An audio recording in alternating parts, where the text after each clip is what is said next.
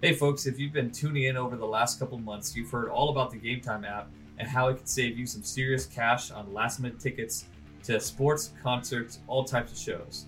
Uh, my favorite Game Time feature is being able to see your seats uh, with the Game Time app and seeing the view from your seats. Uh, I, I, know it's a big deal for me, especially going to all these stadiums that I haven't been to. It's good to be able to see uh, what I'm going to see before I actually purchase it. So make sure you check that into the app. Uh, well, now Game Time is hooking you up for the holidays with $10 credit. Here's what to do download the Game Time app in the Google Play or App Store. Click on the My Ticket section of the app, create an account, then click the billing section, redeem code The Athletic.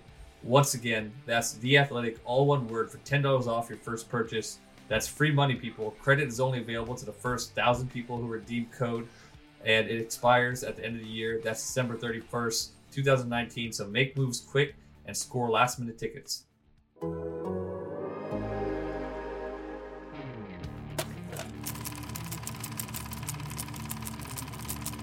Man, you got to get a you got to get a, a, cheat sheet or something. That's terrible. That'll kill us. You like that? You like that? I'm just about that action, boss. You cannot lose games in the NFL and still win. You are listening to Run the Film with Kirk Morrison and Ted Nguyen, only on the Athletic Podcast Network. Welcome, welcome, welcome, welcome, as always, to the Athletic Podcast Network. This is Run the Film, our week 16, going into week 17 edition of the Run the Film podcast alongside Ted Nguyen. I am Kirk Morrison, and I think Ted, let's just hop right into it now. We the playoff field is kind of almost taking shape, uh, but there's been some teams that are eliminated, and I know so many times we talk about the teams that are already in, but let's talk about the teams who are out, and I'll just start with these names. Here you go: the Indianapolis Colts, they're out. Cleveland, Jacksonville, Denver, New York, the Chargers. Miami Dolphins and Cincinnati Bengals. If I just throw a, just a quick list to you right there of those teams, which one do you think could have the quickest turnaround, Ted, of the AFC teams who are already eliminated? I actually think the uh, the Dolphins could turn it out, turn it around relatively quickly. Yeah, no, I, I like that. They've been competitive, and Ryan Fitzpatrick is kind of volatile. But you know, if he has one of his years where he just keeps the turnovers a little bit down and uh, it's still aggressive. He, he, he moves the ball. I, th- I think Flores could get that defense fixed with a little more talent uh, through free agency and a draft. Yeah, you know, um, the team that I'm thinking of, I'm looking at the uh, Los Angeles Chargers. Now, a lot of that is predicated on what they do at the quarterback position, Ted. But if they get a quarterback, I think that they can be. They're a team that's ready to win right now. And not saying that Philip Rivers has been bad, but I mean, they can get one of those young gun, young, you know, quarterbacks coming out in the draft, possibly that can really bring this team into a new stadium next year as well. So I think they would be my team. They got a defense that's kind of built ready right now. You got some bookend defensive ends. Secondary is pretty good, and um, they're just a couple players away, probably along the offensive line, of really being a contender. And I can see them in the playoffs um, next year. What do you think about the uh, Tom Brady's to Chargers rumors. Come on, man. I, I, I can't see Tom Brady wearing any other jersey. I really don't. As much time as he spent in there, no one talks about his relationship. I think with Josh McDaniels and how much does that play into um, how good Tom has been. But to have to learn an entire system all over again, learn a new offensive coordinator all over again. I kind of I, I don't see that one happening at all. I think he'll walk away before he goes to another team. So uh, I got some NFC teams for you. All right. The uh, Los Angeles Rams were eliminated last week um, versus the San Francisco 49ers. Chicago Bears eliminated. Tampa Bay Buccaneers, Atlanta Falcons, Carolina Panthers, Arizona Cardinals, the New York Football Giants, Detroit Lions, and the Washington Redskins were all eliminated in the NFC. And if I had to pick one of these teams that I think could be a team that, you know, makes the playoffs next year, of those teams, I think you may be surprised, but I think the Tampa Bay Buccaneers are the team that to me can I think make the biggest stride come next year. I mean, right now I know they're seven and eight, but man, I think about them going towards next season. They fix some things with Jameis Winston. Um, I, I can see this team making a strong, strong leap. Do you think Winston can cut down the interceptions? Because man, he is throwing them at such a high rate. It's yeah, we, we know Winston is not the most careful quarterback with the ball, but I mean, what he what is he like a 28 interceptions right now? Yeah, 28. 28 interceptions. I know it's not good, but I said he can't be a 30-30 guy, and I hope he's not a 30-30 guy. 30 interceptions, 30 touchdowns, but he's thrown over 30 touchdowns. So to me, that's why I think that um, he has the capability. He just got to cut down on those freaking turnovers, man. Yeah, I, I think my team um, that I think could turn around quickly is probably the, the LA Rams. I mean, you know, Sean McVay is getting all this flack this year. I think it's just kind of a a backlash type of reaction because he was getting so much praise in the last couple years that now people are just kind of souring on him because you know he's having a, they're having a bad year. But you know we we've seen teams have Super Bowl hangovers before, and there's a lot of question marks as offensive line. But I think they have gotten better under Aaron Kromer in the last uh, few weeks, and I think with a little more time and um, maybe adding a, a, guy or two to that line, they could get get fixed. And uh, and we know that defense is going to be good. Uh, I mean, they're gonna have to re-sign a guy, you know guys like Fowler um, and that kind of deal. But um, if they they've, they've re-signed their guys, I think their defense will be strong and their offense uh, should be improved. I don't know if it's going to get back to that level of uh, where they were a couple years ago, but um, with a better offense and that defense that's continuing to play as well as they have been, uh, they could be one of the contending teams next year again.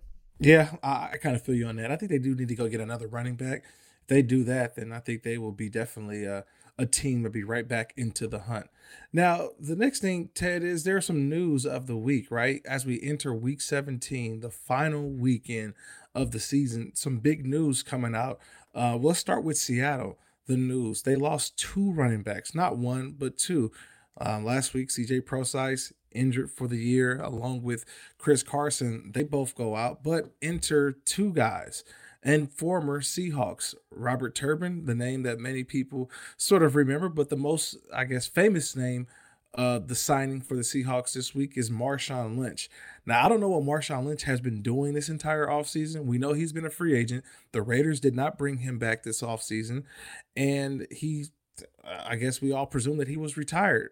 The Seahawks come knocking and Marshawn Lynch was the one that opened the door for it. And they signed a deal. He will be a Seahawk now, we know that they at least have one playoff game ahead of them. We know that for sure. But they still have a week 17 matchup against the 49ers, which is the game of the week. So, Ted, what do we even expect from Marshawn Lynch, if anything?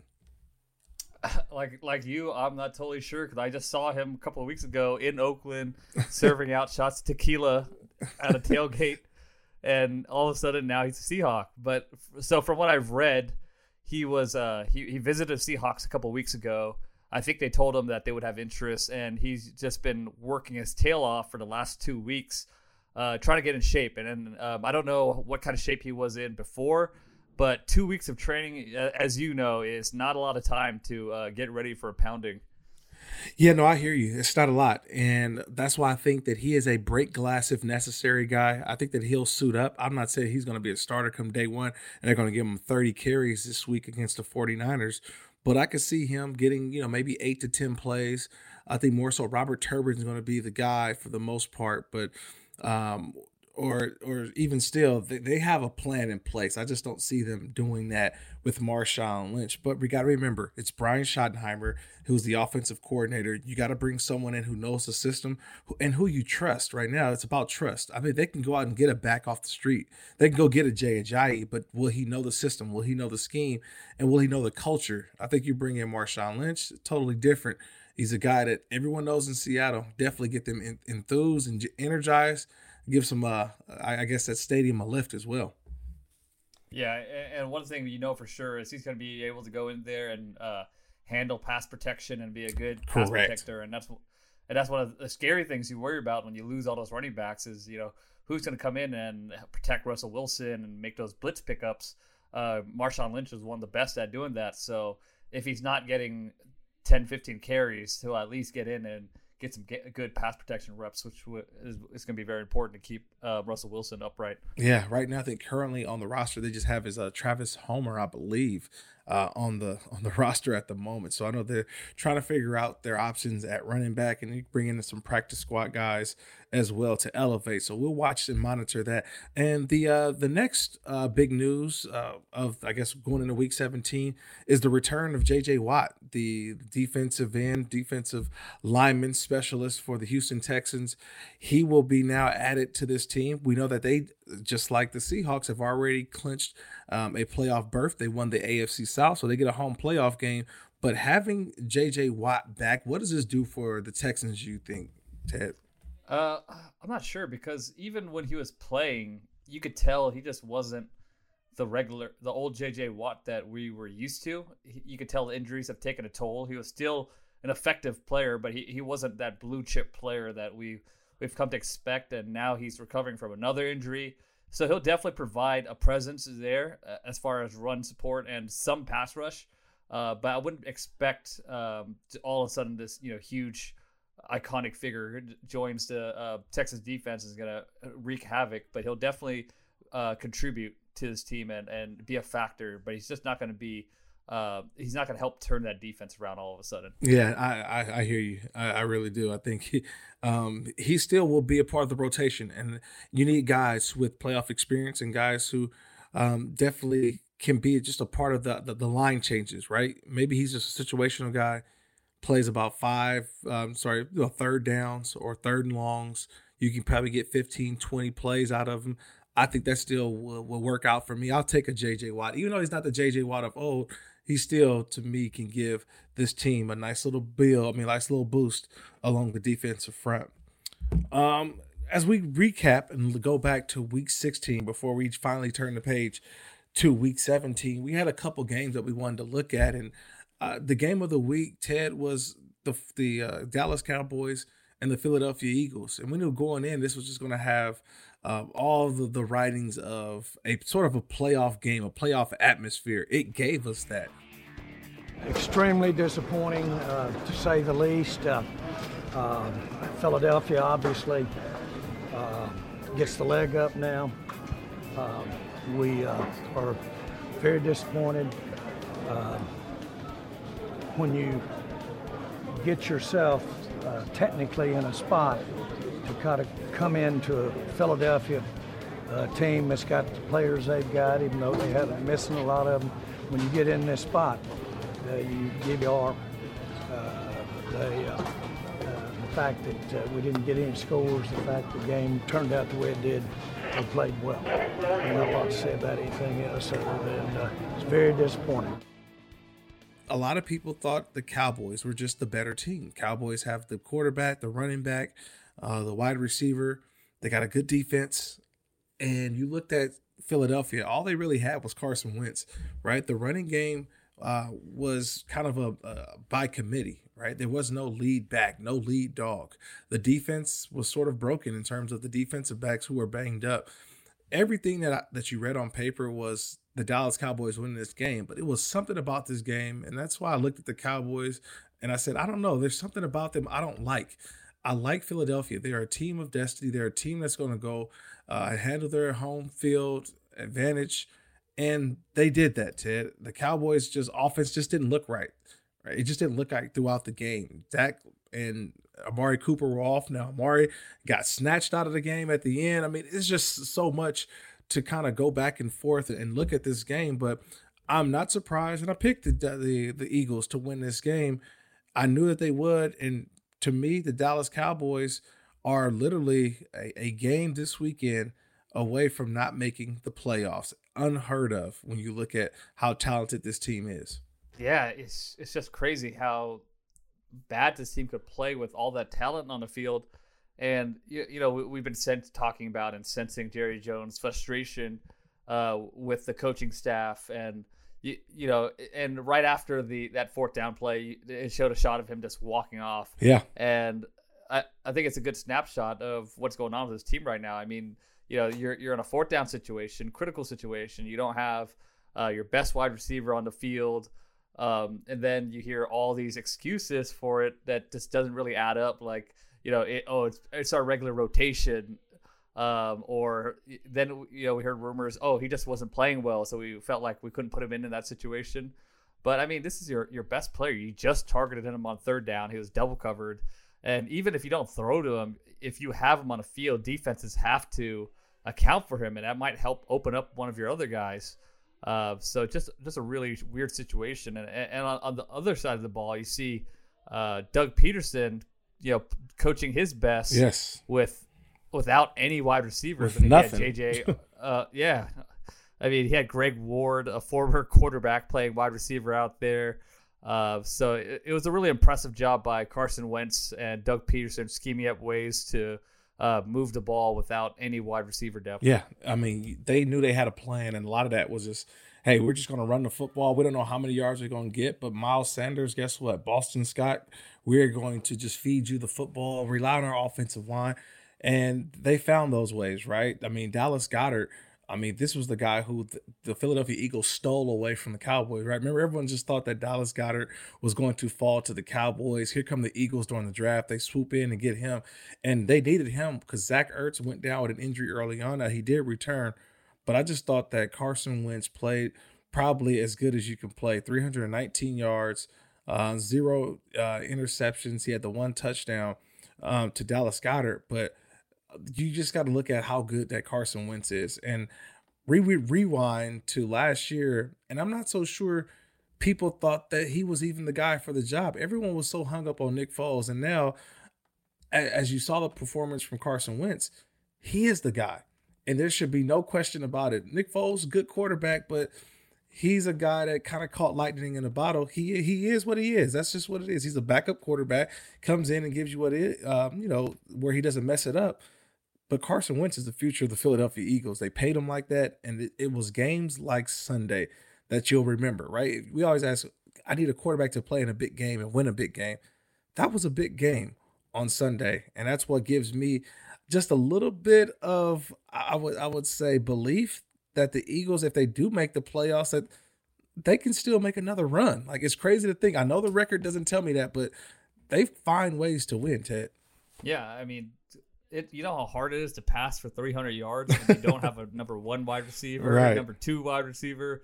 Your your top tight end goes down, and some of the passes he was making, there was zero separation. He had to be he had to be perfect, and and there's a chance that um that uh for, Which one? DeSean Jackson DeSean- might be able to play in the uh, DeSean Jackson Yeah. might be able to play in the playoffs, and so if they make the playoffs and DeSean Jackson is back, um, that could be that could be a big boost. They might be able to make some noise, like you said. Yeah, yeah, they get DeSean Jackson back. Now you're teaming up. You got some um some capable wide receivers to get things going. And to be honest, though, I, I don't want to discredit what they did defensively against this, against the Cowboys as well. I mean, defensively, that was also an area of concern.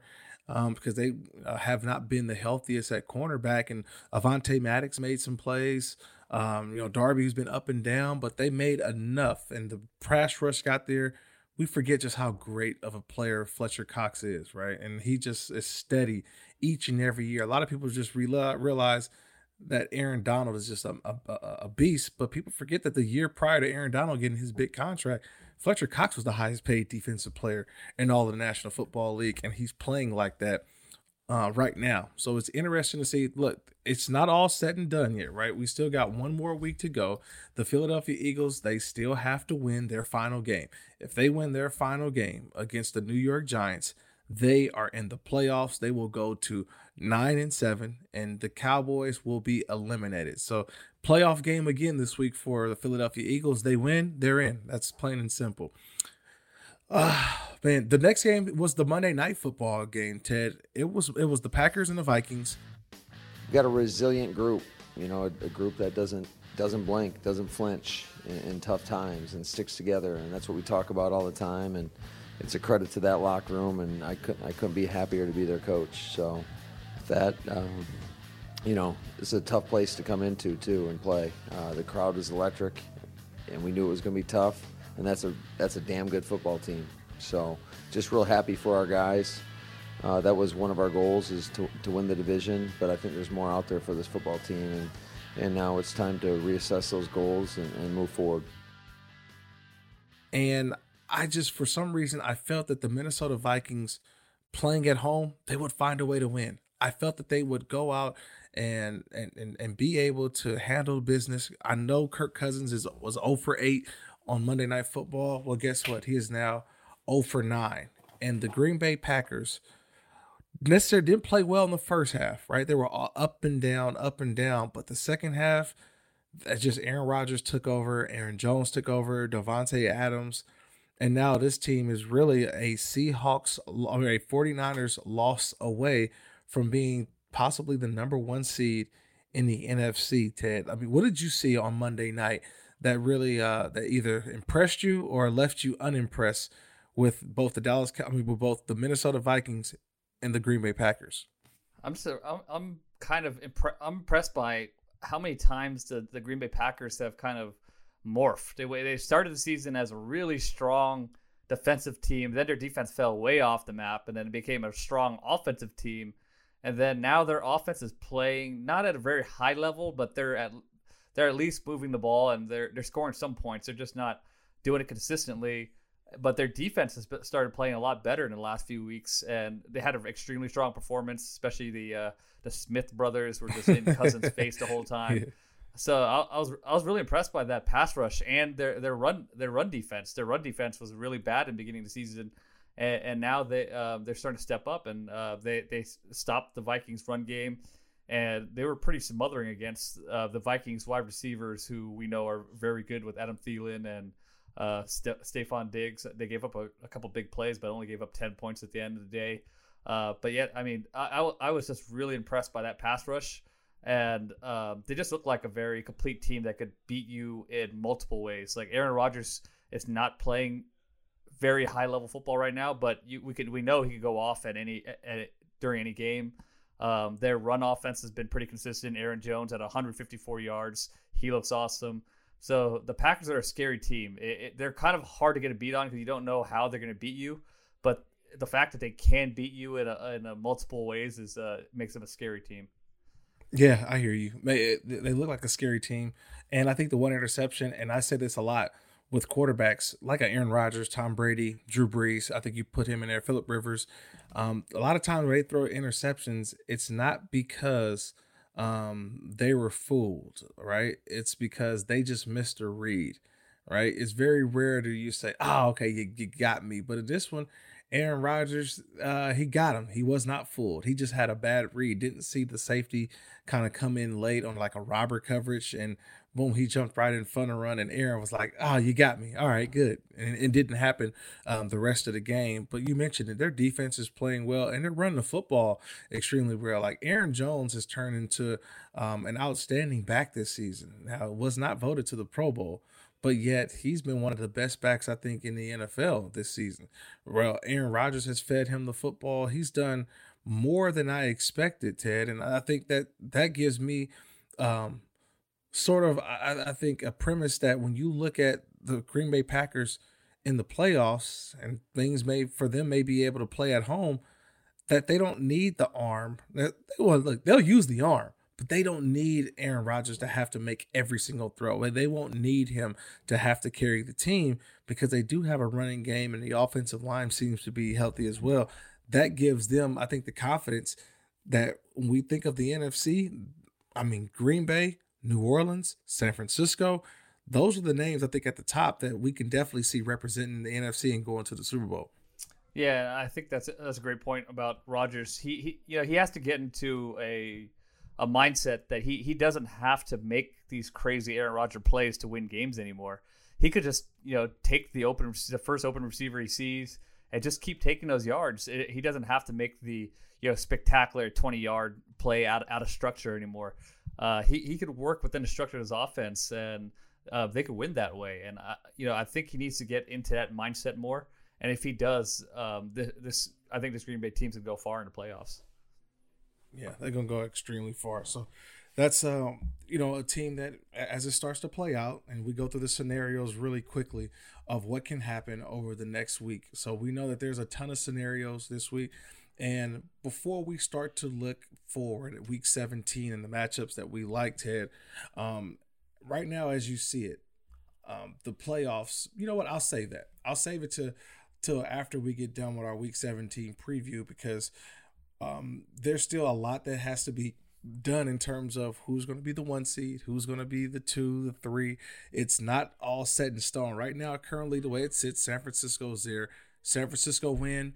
We look, they're the one seed. They're the team that's going. Everybody's got to go to Santa Clara. They got to go through San Francisco to get to the Super Bowl. Now, if they lose against the Seahawks this weekend, now we're talking about a bunch of different teams. Uh, two two teams now can have the opportunity to get to that number one seed. So we'll be interested in kind of figuring out how that goes. The Baltimore Ravens totally different. They lock up the number one seed. They are chilling. They don't have anybody playing in Week 17.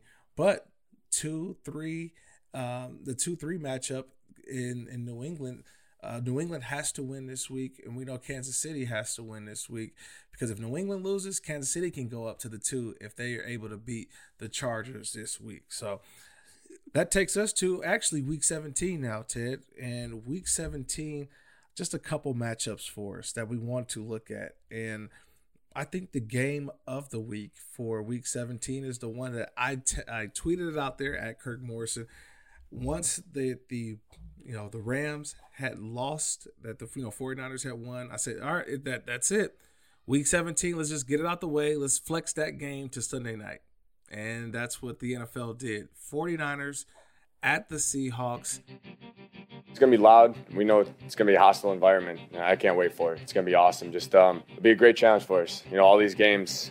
It seems like every week is a big game, and this time of year they all are. So we'll go in there with the right mindset, prepare for these guys, and you know, make it happen the battle for the NFC West. This is the this is a division championship game, but it's also more than that.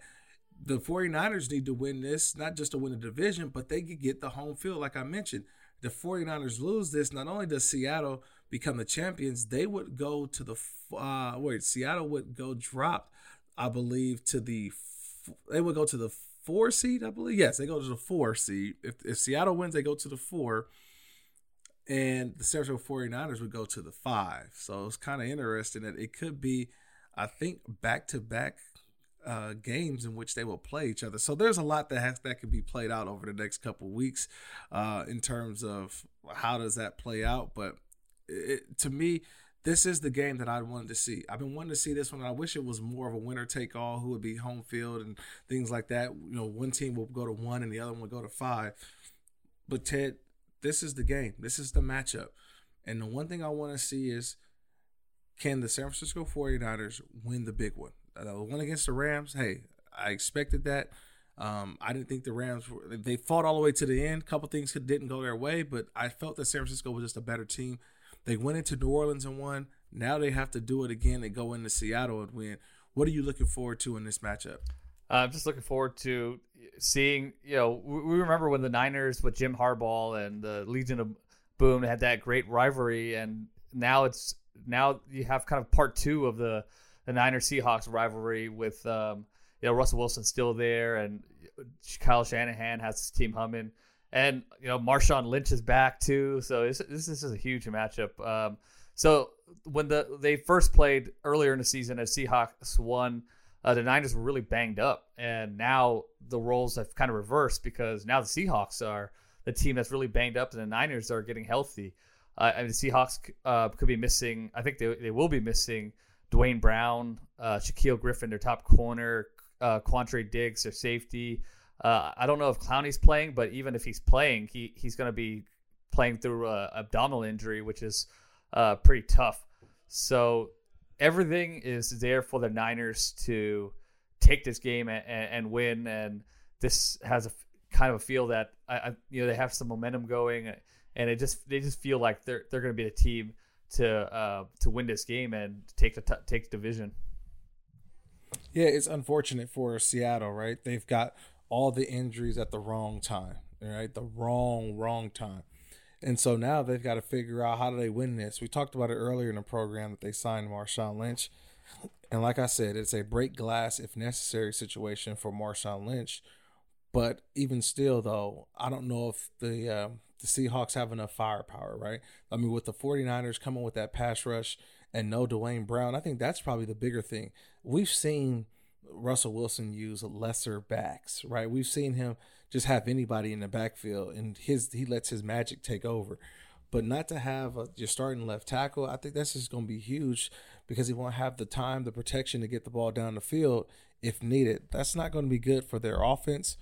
And and then defensively, as I look at the Seattle Seahawks, um, they've played well, but no Jadeveon Clowney. They, the the pass rush is is going to be one that's manufactured, and I, I would say before in years past, right, Mike, you would say, man, this is going to be fun because the Seahawks at home. I mean, man, they they they're hard to beat but they haven't been one of the best teams on the road. I mean, at home this year, and it's really been surprising.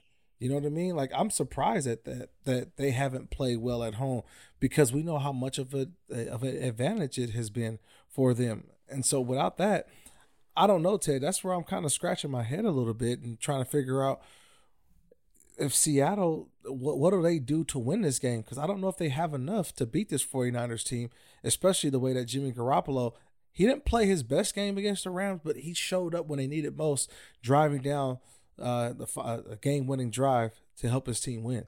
Yeah, and, and uh, another big injury is uh, if Quandre Diggs can't play, that's gonna be big because ever since he got traded to the Seahawks, he totally changed that defense, allowed them to be go back to that single high, uh, single high identity that they've been so used to doing, and without him you know, they might have to make some big adjustments. And we remember Clowney was the guy who totally wrecked the game plan for the Niners uh, the first time they played. So if he, if he's not 100% or if he doesn't play, that's going to be a huge key.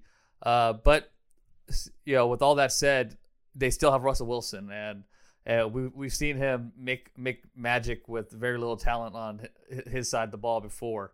Uh, so, yeah, I, I would heavily favor the Niners, but it's hard to c- count out Russell Wilson in big games because we've seen him show up in big games in and out, you know, game after game. Uh, and I think one thing too, we got to always remember. Um, I think the San Francisco 49ers have the X factor, or not even. He's not even the X factor. He's like their one of their number one weapons, and and that's George Kittle. And I don't know if Seattle has someone who can cover him. Even Quandre Diggs, he's more of a midfield safety. Um, would he be guarding George Kittle? Maybe some. So with even so if he's banged up, that's also not a good matchup, you know, for the Seattle Seahawks. So right now, I feel like the San Francisco 49ers are the better team. They're the healthier team. And they won last week at home. I think they win again at home this week, Ted, and they'll be the number one seed in the NFC. And the road to Super Bowl 54 will go through Santa Clara. How how crazy does that sound? It's it's crazy because you know we'll probably talk about it in a sec, but there's there could be so much movement that happens in uh, week 17 that you know who, who knows who's going to be number one. But if if the road goes through Santa Clara, that that'd be awesome for the Bay Area. Steelers versus Ravens. That's another game that has a lot of implications. You can't sit your starters in a game. It's not how it works. Uh, um, you, you have up to seven options if you're completely healthy. We don't know exactly, you know, if we'll be completely healthy or not. We're very healthy, so that does bode well. Uh, it will be an opportunity for some guys to play who've been inactive, so that's a big plus for us. Give some guys some experience, and uh, we'll just roll with it. But our intention will be, and our plan will be, all hands on deck to win the game. You know, with uh, with all those guys who'll be playing, they're all on our 53-man roster, and uh, they'll be excited to play, and we'll be excited to play. It's a rivalry game. It's the Steelers. They have everything to play for, and uh, we recognize that, and we'll be we'll be looking to put our absolute best foot forward, play our best football game with the guys that we'll be playing with, which will be the, for the most part, you know, most of our football team, with a few exceptions. So that's where we're at with that. Um, the Ravens are number one in the AFC. They wrapped everything up, but the Steelers, the Steelers need some things to fall their way. They need to win. If if they win, then they can put themselves in good position to make the playoffs. Uh, they lose, it opens the door for the Tennessee Titans, the Raiders, all kind of teams. But the Ravens have already come out on record. They've already said that there will be there will be no Lamar Jackson. There will be no Mark Ingram. Um, we will see what, uh, what guys along the offensive line they'll sit out, as well as um, Earl Thomas will be out for this game. So they're clearly looking toward their Super Bowl run, hopefully with the first round bye. But do you think that's fair though, Ted, that they sit some of those guys, knowing some teams around the league need them to have to win or need them to have to play at their best?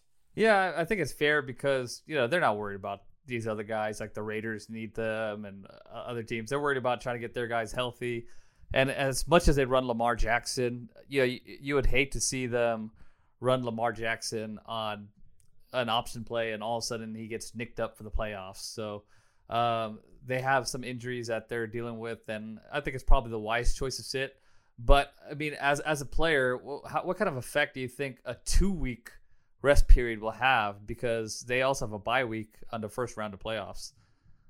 Yeah, that's always the hard part, right? Because you know you you you've kind of got momentum going, and then you're going to stop momentum, right? Because you're not playing in week 17 and then you're not playing the following week and you're going to pick it up. So, yes, you get healthy, but I think some of the best teams that we see truly are the ones that are carrying the momentum from the regular season and it comes right into the playoffs because they're playing still in that week to week routine.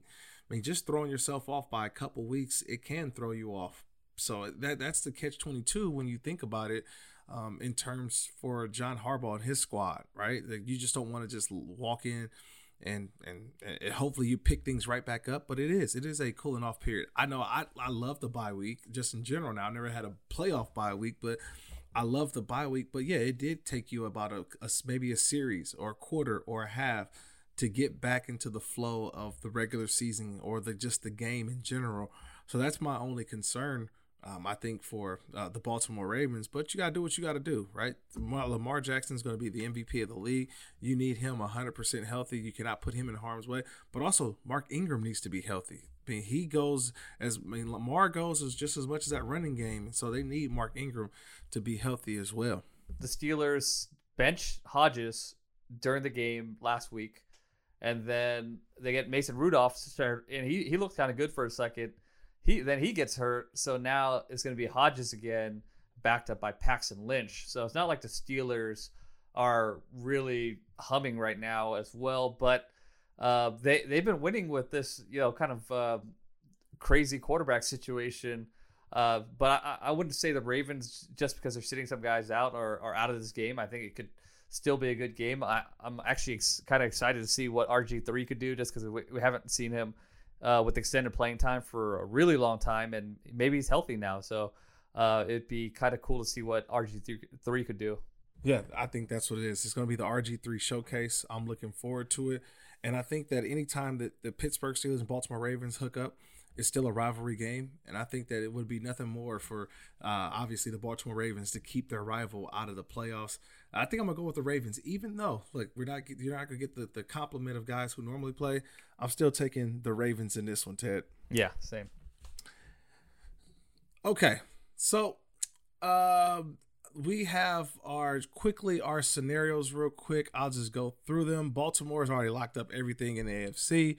Um, Houston, they have already locked up the AFC South. So those two teams, nothing really can change. Same with Buffalo, they're already locked in as a wild card. Now, the Kansas City Chiefs and the New England Patriots, the Oakland Raiders, Pittsburgh Steelers, Tennessee Titans, this is what's all going on. Kansas City, they can clinch a first round bye if Kansas City wins and New England loses. So that's the situation there. Kansas City needs to win, New England needs to lose. But also New England, if they we all know if they win, they'll get a first round bye. And if they lose, Kansas City will get it only if they win. Now, here's the tricky one that everyone loves to hear about. The Oakland Raiders need to win, and they'll need a Pittsburgh loss, a Tennessee loss, an Indianapolis loss, and Oakland will get this tiebreaker based on the strength of victory of a three man tiebreaker. So the Raiders just need to win, and they also need those other teams to lose. Now, the Pittsburgh Steelers, they basically they need to win, and they need Tennessee to lose or tie. If, if they do that, then they win. If Tennessee loses and Indianapolis wins, then the Oakland Raiders loss or tie, then they'll be in. So it's it's it's kind of crazy. Tennessee wins, they're in. Okay, they clinch up. All Tennessee has to do is just win the game, and they are in. So that's kind of the playoff scenarios in the AFC, NFC. grab you ready for this one?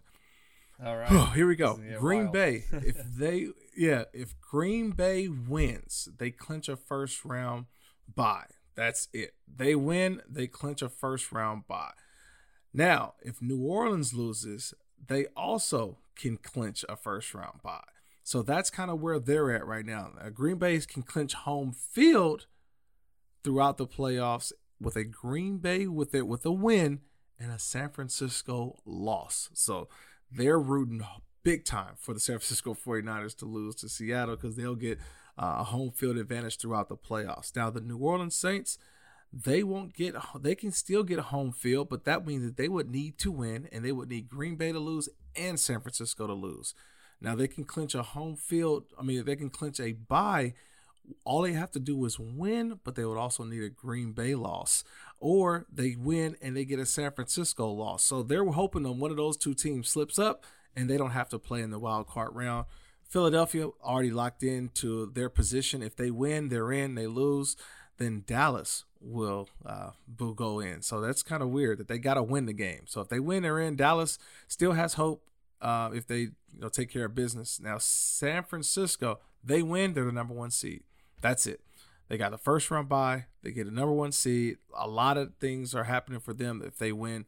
And in Seattle, if Seattle wins, Seattle they win the not only the NFC West, but they would also need a Green Bay loss that gives them a first round uh, bye. Um, but they do not get the home field unless they get Green Bay and New Orleans to lose. So I know there's a lot, Ted, but just want to throw it all out there. Um, I I can ask you: Is there a likely scenario that you see of all of those? I have no idea. I mean, but I, I, just I just know the biggest thing is uh, that the seating for the the Kansas City and uh, New England, just because both coaches are so good after a bye week, um, and, and, New England could really use that bye week just to get continue to figure out their offense and. You know, any team, anytime a team, if if you got to go through Kansas City in the playoffs, that's gonna be tough. Uh, so uh, that that could totally change the AFC uh, playoff uh, picture, the, the way those two teams are seated. Yeah, I think the one thing that just sticks out to me is just the NFC and how much is still at stake, even in Week 17. Right, everybody's playing hard in Week 17. I mean, really, outside of the uh, the the um, you know the AFC in in terms of the Pittsburgh, I'm sorry, the uh, Baltimore Ravens I mean, everybody's really playing for something in week 17. We can't say that about a lot of other sports, right? Week 17 or the final game of the season, whether it's baseball, whether it's basketball, a lot of things are already kind of are you know it's not really fun to watch but the nfl week 17 i think it's going to get probably one of the biggest ratings of the year because so much is at stake for more exclusive nfl content including players to watch go to theathletic.com slash run the film for a free seven day trial and 40% off subscription